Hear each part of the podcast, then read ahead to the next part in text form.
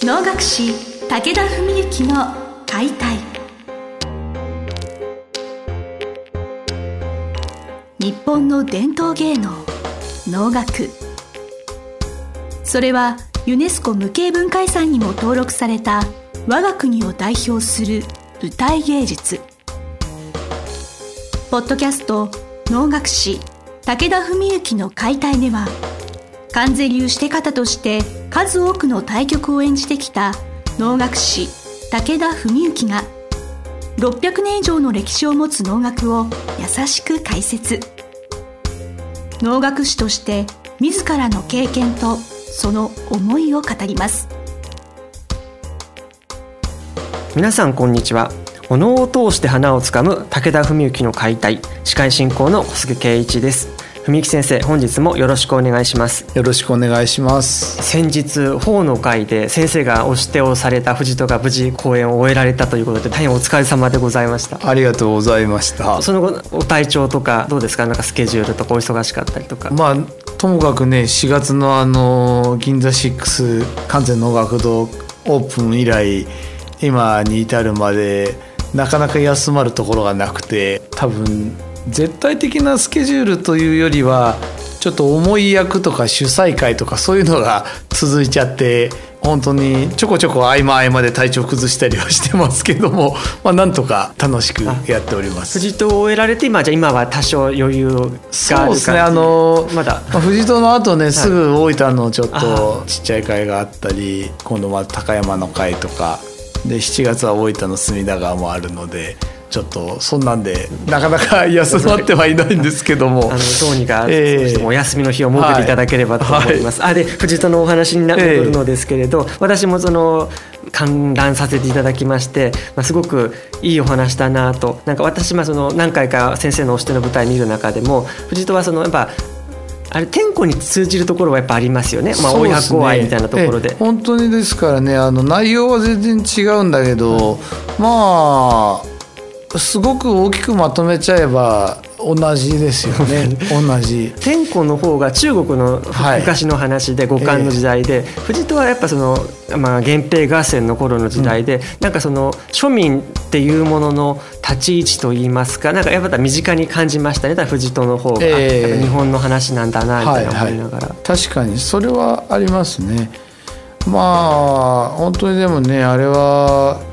だから価値観をねどこら辺のとこにこう照準定めてねまあ想像して見るのかっていうので感想が全然変わっちゃうんですよね。もう現代の価値観のまま見たらねなんだこの不条理な話はっつってもうそれで終わっちゃうみたいなねなんか見てらんないなみたいな話になりかねないんですけどもやっぱりでもある意味ではああいうなんていうのかなこう本当に個人の思いとか願いとかだけじゃどうにもならないこう立場とか生まれに定められてるものみたいなね。なんかそういうもののやるせなさとかね。なんかそういうところっていうのにやっぱり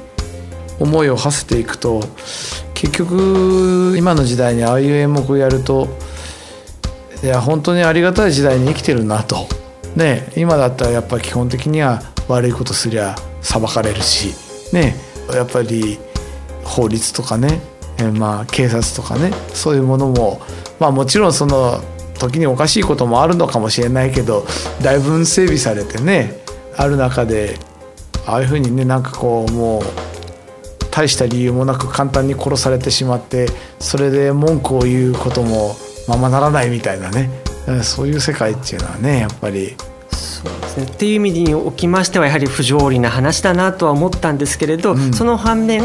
教科書を読んだだけでは歴史ってわからないですよね。その、当時の物語に触れることで、うん、あ私たち日本人の昔っていうのはこういう時代があったんだなっていうことをお能を見ることで気づかせてくれるっていうのは。それはやっぱり歴史好きな小菅さんならではの 素晴らしい感想かもしれないですね。はい、やっぱお能の舞台、まあ、いろんなありますよね。その、まあ、あの五番ものとかで、うん、全てがその歴史に携わるものではないかもしれませんけれど歴史を感じる演目っていうのは私好きなのかもしれません、ね、なるほど。やっぱ源平合戦だと実在のその武士の名前とか出てくるじゃないですか、うんうん、そうするとあなんかそのやっぱ教科書とは違った歴史の面白さみたいなものを。なんかね好きな演目の一つになりましたってね、ね、ご感想くださいましたね。はい、うん、そういう面ではねあのやっぱりでも今回ね非常に苦労したというと何なんですけども苦心したというのかな、はい、うん、それはねやっぱりああいう演目っていうのは要するにまあ息子をね大した理由なくその偉いお侍さんに殺されてしまってねそこに物申しに行くわけなんですけど要するにケツまくりでねもう開き直っていくって感覚なのかでもどっかやっぱり時代背景的に遠慮があるのかみたいなそういうんで方向がもうまると変わってきちゃうんだけどそれを各演者がどういう思いでやってるかっていうのは意外とこうリハーサルまでやってみないと分かんなかったりするんですよ。でもちろん話し合った方がいいんだけども話し合いすぎても脳はつまんないって言われてて、まあ、まずともかく一回ぶつけ合ってみようやっていうのがもう幸せだったりするんですね。だからもうちょっとそういう技術的な寸法みたいなことは話し合うんですけど曲の捉え方とかやりっぷりっていうのを先にこう口頭で話すっていうのはあんまりみんな望まなくて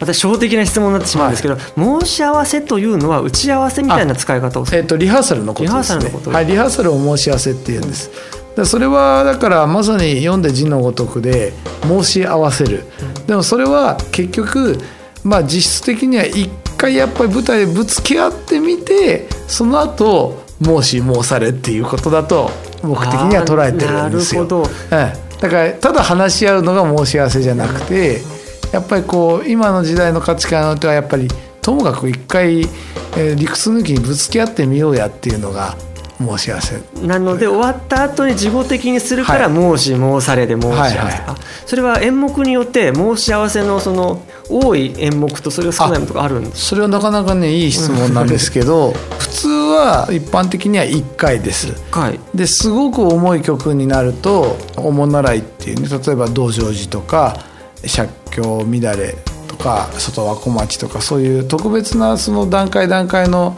重要なステップになるような曲は順申し合わせといって申し合わせの申し合わせが1回入る場合もあります。それ以外はもうほとんど稽古だけで要するに申し合わせっていう形ではないですね。まあ、あの話で脱線してしまいました、はい、そのまあ藤友申し合わせの段階ではそんなにっていう、えー、そうですね。あのその時に結局まあ大鼓小鼓のお囃子は大ベテランでで自体は、まあ、僕の兄弟子的なポジションの松吉俊という人まあ、中堅ですね。で脇が本当は森恒義さんって、まあ、ベテランの方の予定だったんですけどちょっとご体調崩されて僕の同年代のあのちょっと年上ですけど立田さんっていう方が代演してくださったんですけど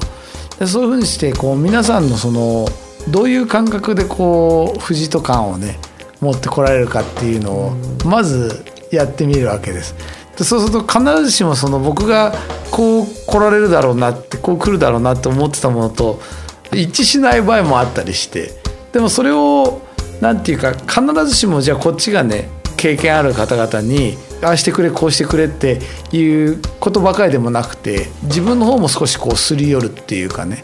でもそういう中でもちょっとこうしてほしいなとかそういうところをこう自分なりに非常に頭を巡らせてね考えてまあ当日は、まあ、一応一つの形にはなったのかなとそんなふうに思ってるんですけどね。そういう舞台裏ですよ、まあ、結局演目といいますかどうやってねその当日に迎えるかっていうことはあまりお聞きしたことがなかったので、えー、なるほどそういう時間の使われ方があるんです、あのー、まあ、僕は本当にそういう面ではね非常に恵まれたところにいて大先輩でも、まあ、もちろん全くそんなことを申し上げられないような関係の方もいらっしゃいますけど30歳上の先輩でもねちょっとこここういうふうにしていただけますでしょうかってお話が割とできるような感じで来させてもらってるんですね。まあ、それはもちろんその立場ってこともありますしあとは個人的にやっぱり舞台の面でね、まあ、一応その真摯に謙虚に脳に取り組んでるってことを分かってくださってる先輩は「ああそうかそうか分かった分かった」っつってねこう聞いてくれるわけですよね。まあそんなコミュニケーションを取りながらねいいものを作ろうとしてやっていますだからある意味では一般の方々オノマニアな方々がですね今まで見たことある藤戸とはひょっとすると少しこう世界観が違ったかもわかんないんですけども僕的にはでも、まあ、ある意味ではそれでいいと思っててでだってそれはなぜかっつったら、まあ、みんな39で藤戸はあんまりやらないんでねだから違うものなで当然なんですよ。僕が39歳でやってるのに5060の人がやる藤戸になろうとしたらそれこそかえっておかしな話になると僕は思ってるんですよね。お能は一期一会って言うじゃないですか、はい、その能楽師の方によってその藤戸感も違ってくるっていうお話もそうだと思いますしそういう申し合わせにどういうハーモニーみたいなものが生まれてくるかも変わってくるでしょうし。本当その日しか見れないんですね人本当。そうですね。だからある方がね言ってくださってまあこれは別に批判的な意味じゃないと思うんですけどまあ20年後に自分が元気だったら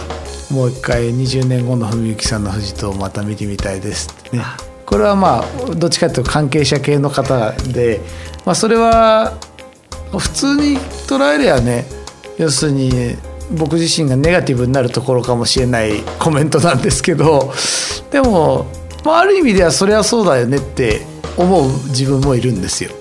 この間のこの間が成り立ってないとも思わないけどただ最高だとももちろん思っていないまあ多分もっとすごい世界があるはずだしすごい世界に、ね、できなきゃいけないと思うしそういう面ではね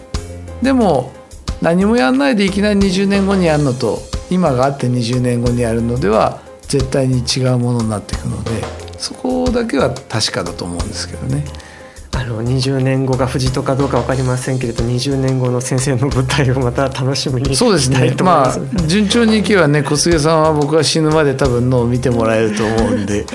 はい、よろしくお願いします。元気にやっていただきありがとうございます。はい。というわけで本日は藤戸についてのその後日談ということでお話を聞かせていただきました。先生どうもありがとうございました。ありがとうございました。本日の番組はいかがでしたか？番組では武田文幸への質問を受け付けております。ウェブ検索で「武田文幸」と入力し検索結果に出てくるオフィシャルウェブサイトにアクセス。その中のポッドキャストのバナーから質問フォームにご入力ください。ぜひ遊びに来てくださいね。